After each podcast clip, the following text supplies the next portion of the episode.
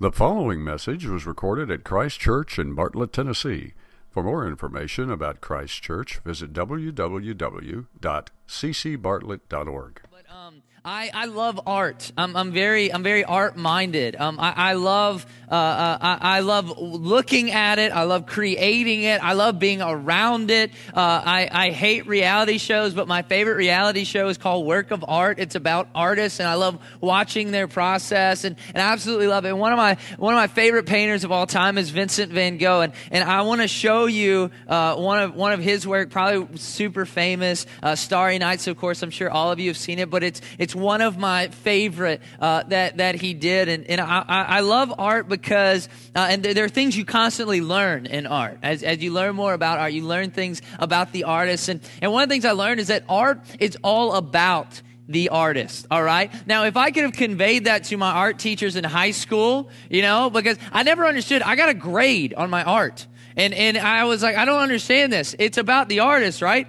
I like it you know but but i got a great i didn't understand that but art is about the artist. It's about the, the artist expressing themselves right? And vincent van gogh said this i put my heart and my soul into my work and have lost my mind in the process. So he's putting himself completely into his work. It's about the artist but it's also art is is has a purpose behind it. Art is meant like if you are an artist in this room then you know what i'm talking about. When you create art you have a purpose in you're trying to express something. All right. Now, now they might get something completely different, but you have a purpose. You want to, you want to express something. You want to evoke something out of it. Um, and, and, I'll give you a, a quote um, from Napoleon Bonaparte. Maybe you've heard this this quote before. Not a famous artist, uh, but maybe maybe you've heard heard this quote before. A picture is worth what? A thousand words. Thank you. You're alive. And so last week we looked at a scriptures, Ephesians 2:10, and to recap real quick, it said, "For we are his workmanship, created in Christ Jesus for good works, which God prepared beforehand that we should walk in him." And I love that workmanship because as we talked about last week, it, it, it, it it's not just like he made you, you're an assembly line. It's that he's forming you in Christ Jesus. He's making you. It's a very intimate intimate thought. Art is an intimate thing. And so he's making you into what he wants you to be in Christ Jesus and his purpose for you as he's the artist and you're his masterpiece. His purpose for you in Christ Jesus is what? Good works. And we define good works very simply as God works. And we define God works very simply as love works. God ultimately is the definition of love. God is love, correct? And so the most loving response to others is, is godly for us in Christ Jesus.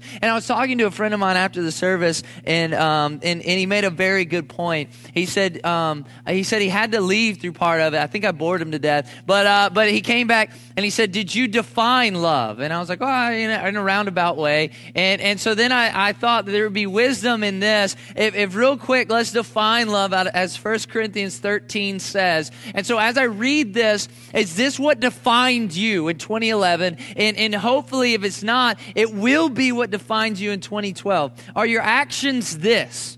Love is patient and kind. Love does not envy or boast. It's not arrogant or rude. It does not insist on its own way. It's not irritable or resentful. It does not rejoice at wrongdoing, but rejoices with the truth. Love bears all things, believes all things, hope all things, endures all things. Love never ends. And so, are your actions defined as patient and kind, not envious or boastful, not arrogant or rude, not irritable, not resentful, rejoicing with truth? This is God's plan for us. Is that, is that we were created in Christ Jesus to give the most loving response to others, ultimately to point them to who? To Jesus, right? By our love, we will overcome that, that evil. We'll over, overcome this world by the love of Christ, by living it out, pointing back to Jesus. This is ultimately your purpose. But here's the deal. Being a Christian, that's great. You might get your orders, but don't go Rambo it, all right? Being a Christian is not about being a Lone Ranger, all right? If you're a Christian, there are no Lone Rangers in this room, okay? And let me give you let me give you a little bit of evidence of that here in 1 Corinthians 12, all right?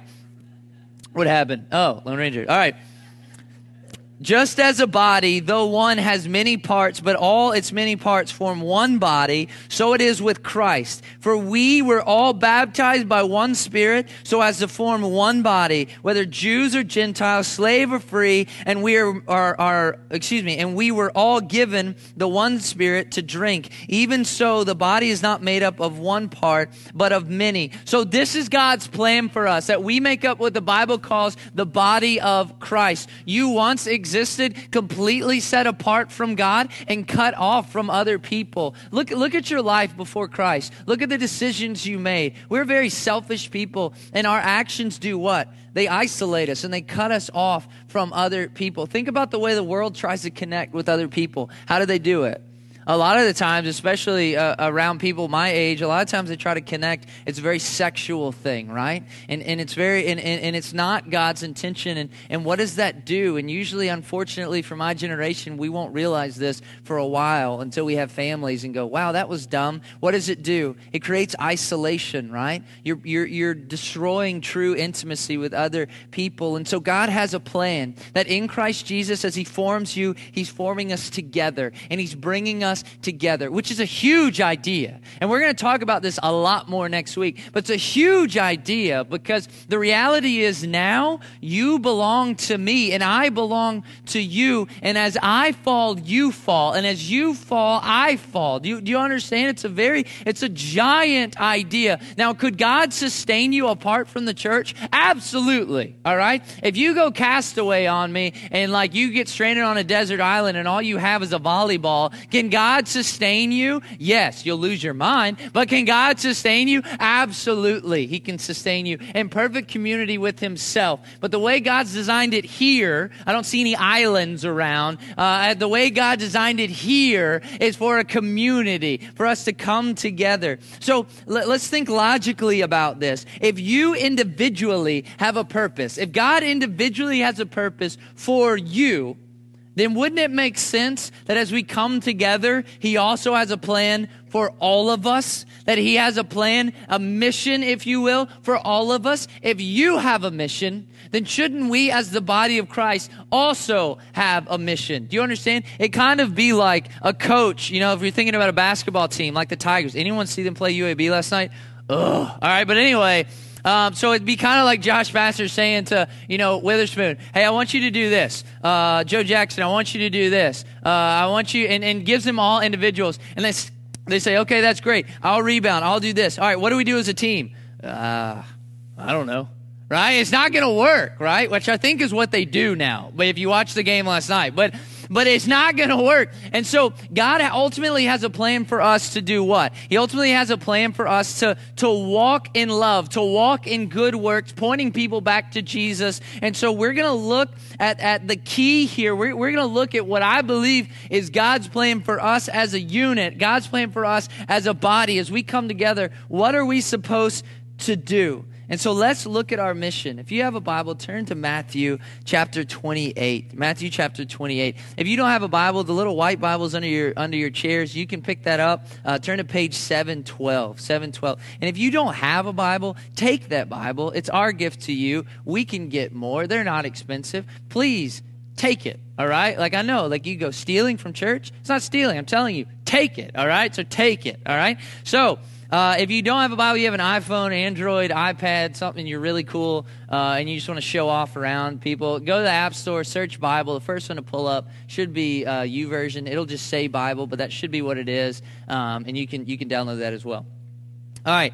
Let me give you a little context before we before we read this scripture. Okay, we're going to read the, the last verses of this chapter, and I want to give you a little context. These are Jesus' final words to his followers before ascending into heaven. In other words, like this is it. He knows these are his final words, and you and you have to think like if if you have final words, you better make them count. And and I preached I preached a message one time called "Famous Last Words," and I don't know if I ever preached it here. I know I preached it on Saturday nights. I don't know if I ever preached it here, but one of the, my favorite parts about doing that sermon was I got to to Google um, famous last words, and there are some really funny last words, right? Like I hope I'm in that good of spirits, right? But but uh, some of them are funny. Let me let me read you one. Uh, this is one of my favorite. This was a Union general uh, in the Civil War. His name was General John Sedgwick, and some of his men were worried that they were too close to the opposing army, right? And they were worried because he was their leader. And they said, "You need to get back. You know, they might kill you." And here's what he says: "Oh, they couldn't hit an elephant at this distance," and he was gone. All right, like I, that's awesome, right? Like that needs to be a commercial. All right, and anyway. So that's how he died. James D. French was a convicted murderer, uh, and he was a horrendous person. Um, he didn't want to sit in jail. They didn't give him the death penalty for his murder, and he didn't want to sit in jail, so he kept murdering his cellmates until they give him the death penalty. So anyway, uh, so this is what he said. They strap him in the electric chair, and here's what he says. How's this for a headline? French fries. Get it? That's pretty funny. All right. King Louis XIV of France. I love anyone that's sarcastic except Chris Ellison. I don't love that sarcasm, but I love anyone else's sarcasm, right? And, and listen, uh, King Louis XIV of France, here's what he said on his deathbed. And this is hilarious. I love it. He says, Why do you weep? Did you think I was immortal? I love that idea that he's sitting there dying and he's a jerk, right? Like he's like, Why are you crying? Did you think I was going to live forever? Idiot. All right, goodbye. But most of the most of the last words I came across weren't funny. Most of them were very serious. Most of them were, were they were trying to convey what most mattered to them. Because what was happening? They were recognizing I'm not taking anything with me, right? Like like everything that I thought was important, it's not because it's not in this bed with me. It's not coming with me, right? And so people would say what mattered most to them. Uh, Susanna Wesley was married to John Wesley, the father of, of, of uh, the Methodists. He says, she said this on her deathbed Children, as soon as I am released, I love that, that idea, released. She didn't say die, released. As soon as I'm released from this body, as soon as I'm released, sing a psalm of praise to God. Her focus was God. That's what was most important. John Wesley, when he died, this is amazing. Listen to this. This is what he says. The best of all is God is with us. That's awesome. Listen to Matthew Henry. Listen to what he said. You have been used to take notice of the sayings of dying men. This is mine. That a life spent in the service of God and communion with Him is the most comfortable and pleasant life that one can live in the present world. I love those words. I'm afraid one like my dying words will not be as eloquent, right? You know, I, I don't know what they will be, but I'm afraid that they're going to be stupid as I live most of my life, right? And so, so like, but one of the things you see about this is that's what mattered most. They chose their words wisely. This is what matters most to me, and it showed in their last words. Every time I hang up the phone with my wife, I say I love you. Every time I leave the house, I love you. When we lay down and we're going to bed at night, she probably she usually gets in bed before me. I wake her up before I go to sleep and tell her I love her. Because if anything happens to me, the most important thing I want her to remember is that I always loved her throughout my life. I've always loved her. And you do the same thing with your loved ones, right? Why do you say, I love you at the end of it? Why not start with that? Hello, I love you, right? Besides it being off putting, why don't you start with that? Because you want them to know that if I don't ever see you again, if I don't ever talk to you again, I want you to know that I love you. And that's what's most important to me. So Jesus is speaking in the same way. This is important. Right, listen. I'm about to leave. Listen to me. And so here's what he says. Look at Matthew 28, 18 through 20. And here he is giving us our mission. Verse 18 And Jesus came and said to them, All authority in heaven and on earth has been given to me. Go therefore and make disciples of all nations, baptizing them in the name of the Father and of the Son and of the Holy Spirit, teaching them to observe all that I have commanded you. And behold, I'm with you always to the end of the age. So here's our mission. Look at verse 19. Here's our mission. If you don't, if you don't mind writing in your Bibles, underline it, whatever. Make disciples of all nations now, absolutely, does this apply to you individually? Yes. But I'm going to be speaking not only as it applies to us individually, but how it applies to us corporately as a church, right? So we are to make disciples of all nations. Number one, can we rejoice real quick in the fact that God is a God of clarity and not a God of confusion? Can we rejoice in that fact that I don't have to walk around and go, what does God want me to do? Like, He's called me to be a follower, but I don't know. No, you don't have to do that. He says, Go and make disciples of all nations. It even tells you how. He says, baptize them and teach them all that I've commanded you, and I'll be with you. So, so can we rejoice in the fact for a second that God is a God of clarity and not confusion? That's an amazing, amazing thing. So, uh, this is our mission as a church make disciples of all nations. And, and, and here's the thing is that how are we successful as a church? I don't count our success as how many people sit in this room. It's nice. I'd rather not be alone. I'm afraid. But I, I, I don't count our success that way, right? I don't count our success in, in who shows up for Sunday school. You know how we count success as a church? Are we making disciples? And are you, as disciples, making disciples, right? Are you spreading the message of Jesus in your life? And what is a disciple? And, and I know I've preached this message before, uh, and I just want to put a clip of it here is that uh, a, a, disciple is not an admirer, but a disciple is a follower. And let me let me quote Soren Kierkegaard real quick and listen to what he says. The difference between an admirer and a follower still remains, no matter where you are. The admirer never makes true sacrifices. He always plays it safe. Though in words, phrases, songs, he is inexhaustible about how highly he prizes Christ. He renounces nothing, gives up nothing, will not reconstruct his life, will not be what he admires, and will not let his life express what it is he supposedly admires. Do you hear what he's saying? He's saying that a follow, uh, an admirer sacrifices nothing for what he supposedly admires. Oh, he'll talk about it. He'll talk about how great it is, but he's not truly a follower. Can we look at two contrasts here? Let's look at a follower and admirer real quick. Let me give you an example. A follower of Jesus would be Peter the disciple Peter. Of, uh, an admirer of Jesus would be Judas. Would be Judas. Let me give you an example. They were both with Jesus all the time. They both went to Sunday school. Jesus taught it. All right. They both went to church. Jesus taught it. They both sang like Jesus was their worship leader, all right? They had like a small group. And you know who led their community group? Jesus, all right? So they were with him, and obviously they're, they're talking about him. They're telling him, man, Jesus, you're really great, right? So they're talking about him. They're lifting him up. They both work for him, all right? When they look at their pay stubs, it's signed by Jesus, all right? Like they're working for Jesus. They're living with Jesus, both of them. They both messed up and denied him. Judas betrayed him and denied who he was by his betrayal. Peter denied him uh, Peter denied him just straight up. Jesus even told him, he says, you're going to deny me. And he straight up, he denied, he denied him several times. He says, I don't know him. I don't know this man. Peter messed up all the time. Peter was like, uh, when they came to arrest Jesus, Peter hacked a dude's ear off. All right. Like the last thing that Jesus really said to Peter, uh, before he was crucified was rebuking him. He says, put your sword away. Crazy? That's in the Greek. You don't see it in yours, right? Put it away. And so, anyway, like they both failed. They both failed miserably, right? And, and, and they turned from him. But here's what makes the difference in Peter, and here's what makes the difference in Judas. Judas never gave up anything in his life. Judas had all that he wanted. Judas lived how Judas wanted. Judas kept the money for them and stole all he wanted. And he never changed. He heard Jesus, he heard his message, he heard his teachings, he saw what he did, and he never changed. He never gave his life to that. He never said, That's better than me. That's better than what I'm doing. I'm going that way. But you know what Peter did? Peter failed a lot. But you know what Peter did after he failed? He repented.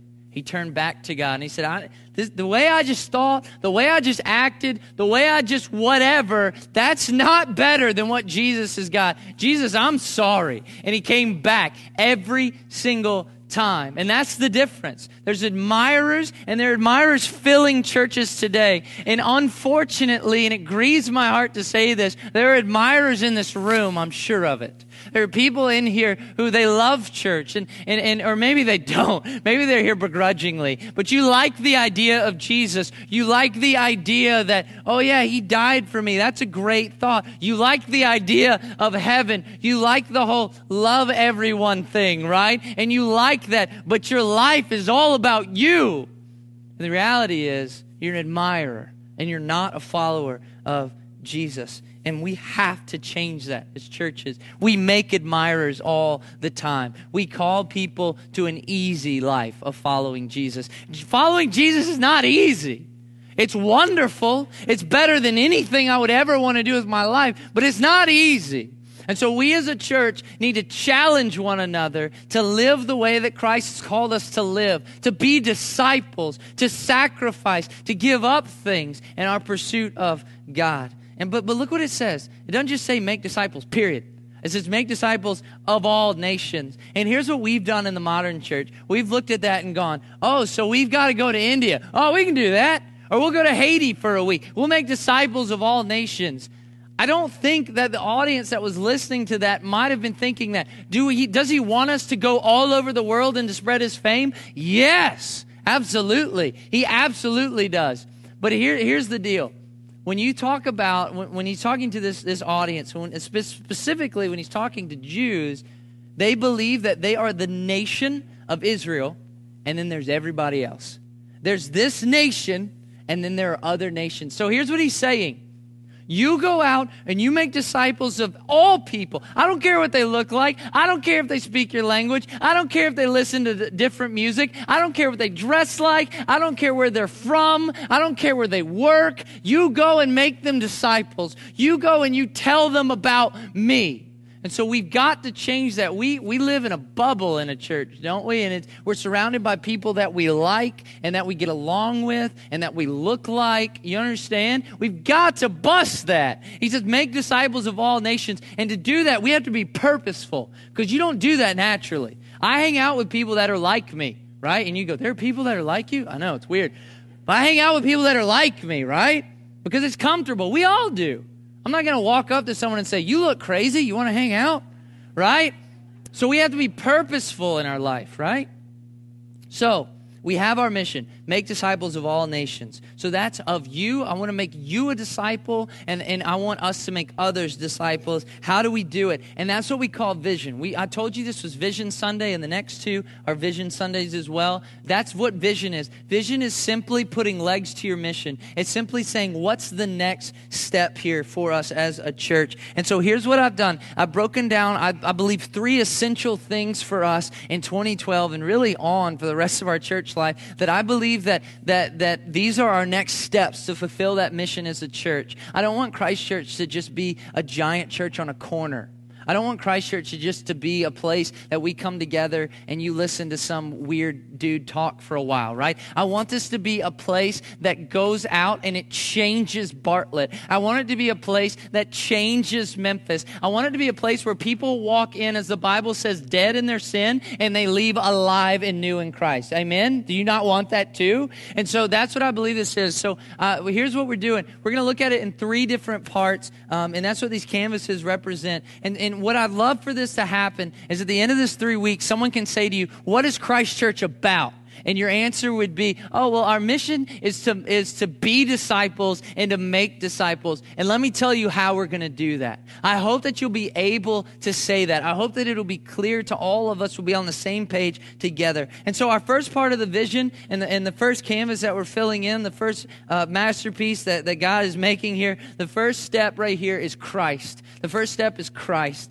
Um, and, and, and let me, let me, let's look back at verse 18 there in Matthew 28. And we're going to start we're going to see uh, uh, how he is essential to us as we follow him. So we're going to look on an individual basis, but also corporately. So look, number one, he's supreme in all things. Look at verse 18.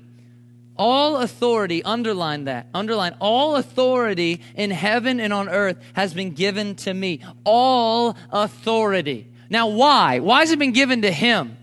And, I, and, and I'll give you a hint. Like, you want another hint? Why has he been given all authority?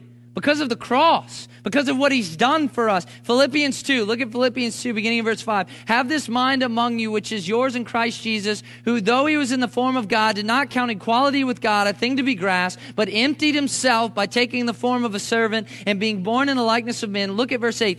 And being found in human form, he humbled himself by becoming obedient to the point of death, even death on a cross. Therefore, So because he humbled himself to the point of death on a cross, therefore God has done what? Highly exalted him and bestowed on him the name that is above every name, so that at the name of Jesus every knee should bow in heaven and on earth and under the earth, and every tongue confess that Jesus Christ is Lord to the glory of God the Father. He faced the horror of crucifixion. He faced six mockeries of trials and whippings that led that, that literally left him bare. It left his his flesh like ribbons on his back. They strapped a, a crossbeam to him that was at least 110 pounds on his newly beaten flesh, and he carried it to where he was to be crucified. He fell along the way in exhaustion, and, and, and that 110 pounds collapsing on his back. They strapped him to the cross and put nails in his feet and in his hands, and he hung there and struggled for air as carbon dioxide filled his body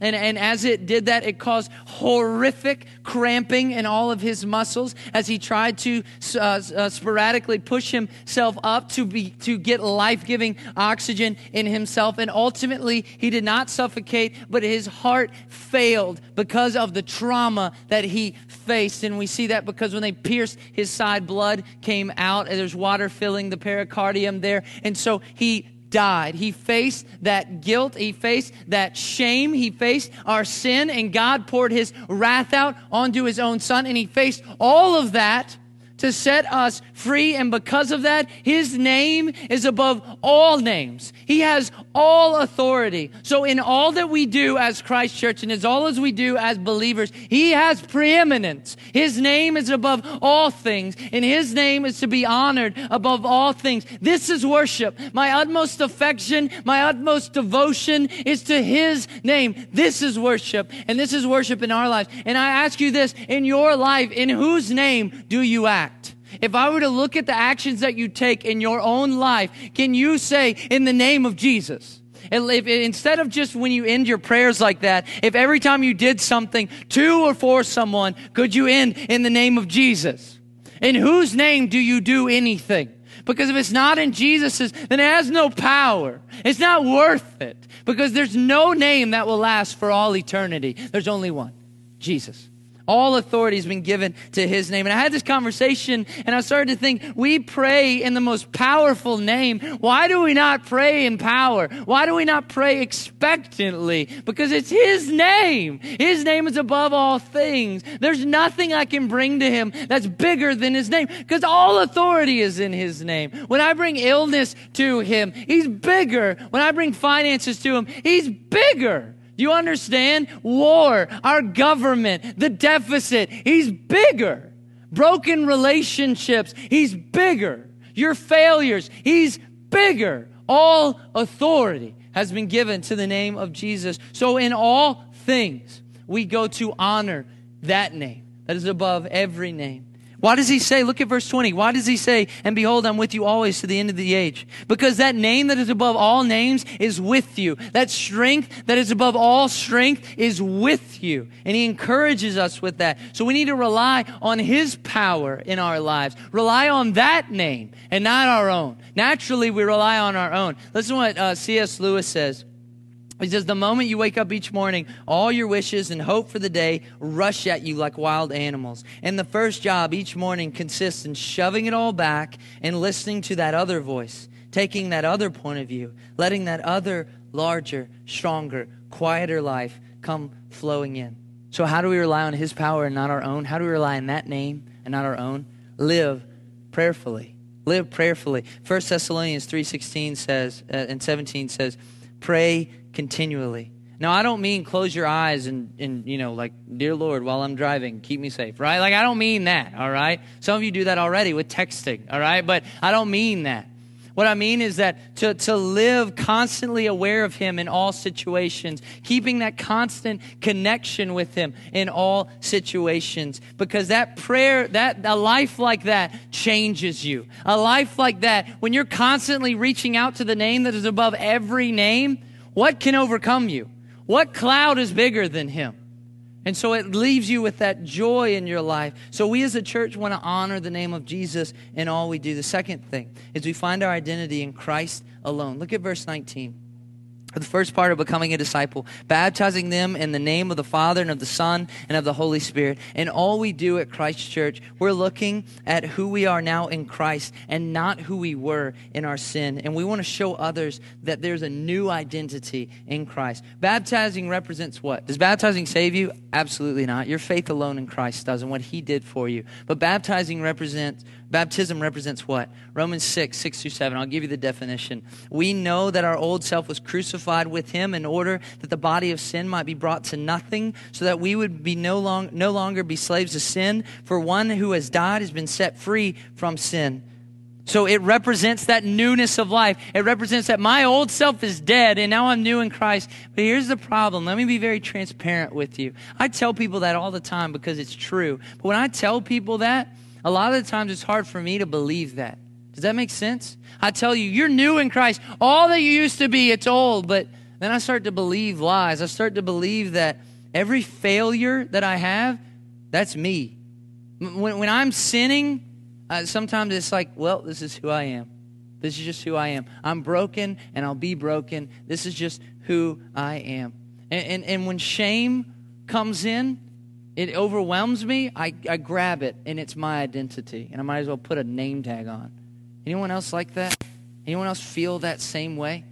We, we know we're a new creation, but but I, I, grab that shame and I grab that sin and I say, This is me, and I'll always be this, and this is who I am. But look at 2 Corinthians 3 17 through 18. Now the Lord is the Spirit, and where the Spirit of the Lord is, there is freedom. Father God says that He's with us always. He's with us always. So the Spirit of the Lord is with me, and therefore what? There is freedom. There's nothing that owns me anymore. That belief in me, that, that sin is me. That's what identifies me. That's who I am. I'm broken, and that, no, it's not. Not anymore. Not in Christ. Do you know who you are? You've been set free. You're a child of God. You're a son of the King. That name that has all authority, that's your name now. That name is on you now. That's your dad's name. Do you understand? You carry that name. You're a, you, you are uh, uh going to inherit uh, his riches. Do you, do you understand that? So that is a lie. That sin isn't me. And, look, let's keep reading in 2 Corinthians 3. And we all with unveiled face, beholding the glory of the Lord, are being transformed into the same image from one degree of glory to another. For this comes from the Lord who is in the Spirit. So here's what that says. That's saying that, that every day that I sit in the presence of God, every day that I, that I'm trying to follow Him, He's making me more and more like me. He's solidifying my identity in Him more and more and more and more. Do you, do you understand that? It's, it just, it keeps going more. And so what I have to realize and what you have to realize is as a church and as individuals, our sin, that's not my identity. My sin is a disease. And my Lord Jesus is a healer. And He's working that sin out of my life. And it's not what defines me. You don't walk into a hospital and say, Oh, what's going on? I have cancer. Are you cancer? Well, no, I'm a person with cancer. Same thing with me. I am a saint. I'm a follower of Jesus. I'm a son of the, of the living. God and I have this disease that He every day is working out of me and making me more and more like Him. And one day, this disease of sin will be dead, but I won't be. And the same thing for you. And the same thing for you. So how do we live victoriously? You say, I know that, and you're talking about it now, and I feel great, but this afternoon, I'm, I'm not. This afternoon, I'm going to fail again. This afternoon, I'm, I'm going to watch football, and I'm going to lose my mind. I'm going to punch a hole in the wall, right? This afternoon, I'm, I'm not going to feel this way. How do I live this way? How do I live victoriously? Let's go back to 1 Thessalonians 3.16 through 18. Look what it says. Rejoice always Pray continually. Give thanks in all circumstances, for this is God's will for you in Christ Jesus. I want to focus on two things there. Rejoice always. Give thanks in all circumstances. So, very simply, how do we live victoriously? How do, how do we not uh, just live defeated lives? Worship constantly worship, singing through that cloud, singing over that cloud. And it gives us a new perspective as we worship God. And you say, I have to sing? Not necessarily. Worship God through song. Worship Him in a prayer. Worship Him in a thought and an action in a word. Basically, it's this. This is worship. And what I believe it is. It's a reflection on Him And then it's a response of joy to that reflection. That's what I believe worship is. We reflect on Him and how great He is, and then we express our joy that we feel in that reflection of Him, of what we have seen. It changes you. That's what worship does. It changes you. And so when I feel defeated and beaten down, and I start to look to Him and I start to worship Him, like, like that, that song says, when I look in the face of Jesus, what? The world just strangely grows dim. All those fade away. And I start to realize, you're bigger than my sin. You're bigger than my failure. If you say I'm a child of yours, then, then I am. Who's to say that I'm not, right? And so it's worship. Lastly, we devote ourselves to His wisdom and call others to it. Look at verse 20. Teaching them to observe all that I have commanded you. To be a disciple, you must first, um, what does it say? Be baptized, which means a new life in Jesus. Not that baptism saves you, but, but that what it signifies absolutely does. That you are a new creation in Jesus. And the second thing is to observe the teachings of Jesus. What does that mean? Does observe simply mean study? Is that what it means? Because if it does, check, done. You know, like we got that. You already, some of you in this room, the majority of you in this room, have already studied the Bible twice today. You're good, right?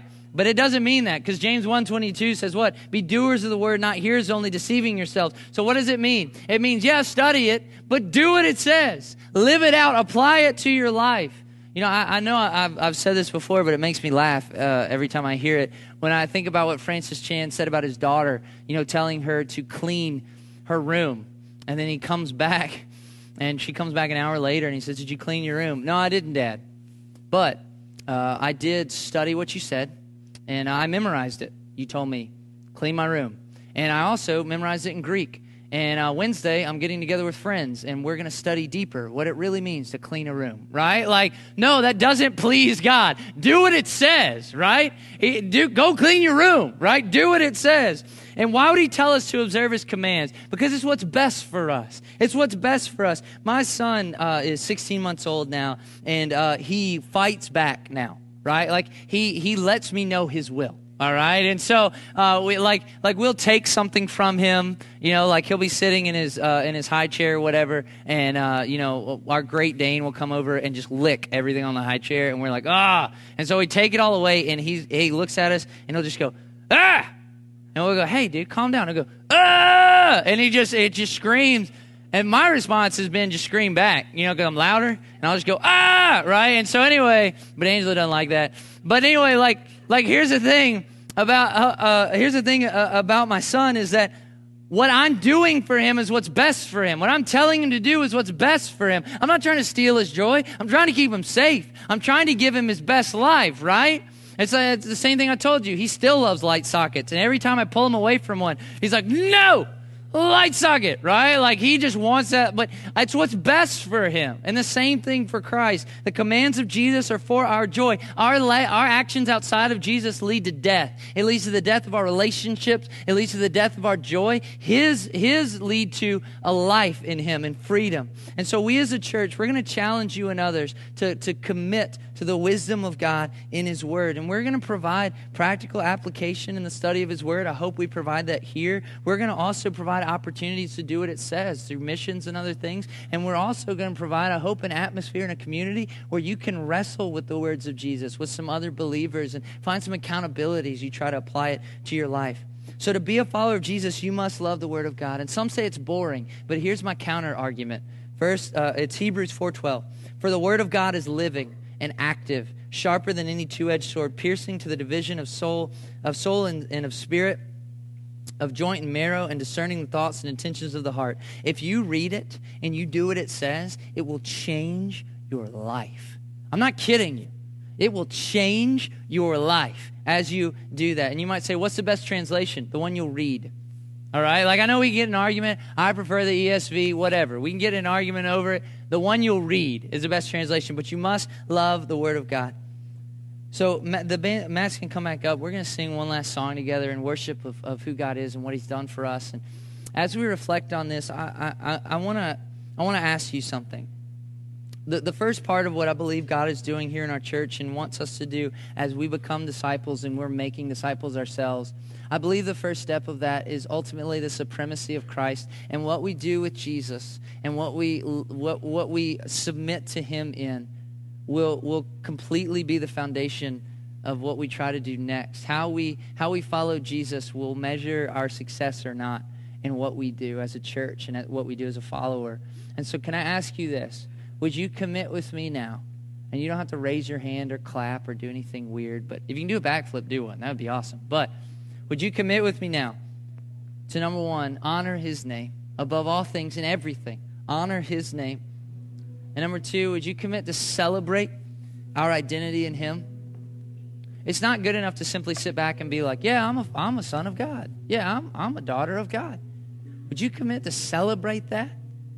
To rejoice and to worship Him and not give in to the lies that you are some broken, messed up loser or failure?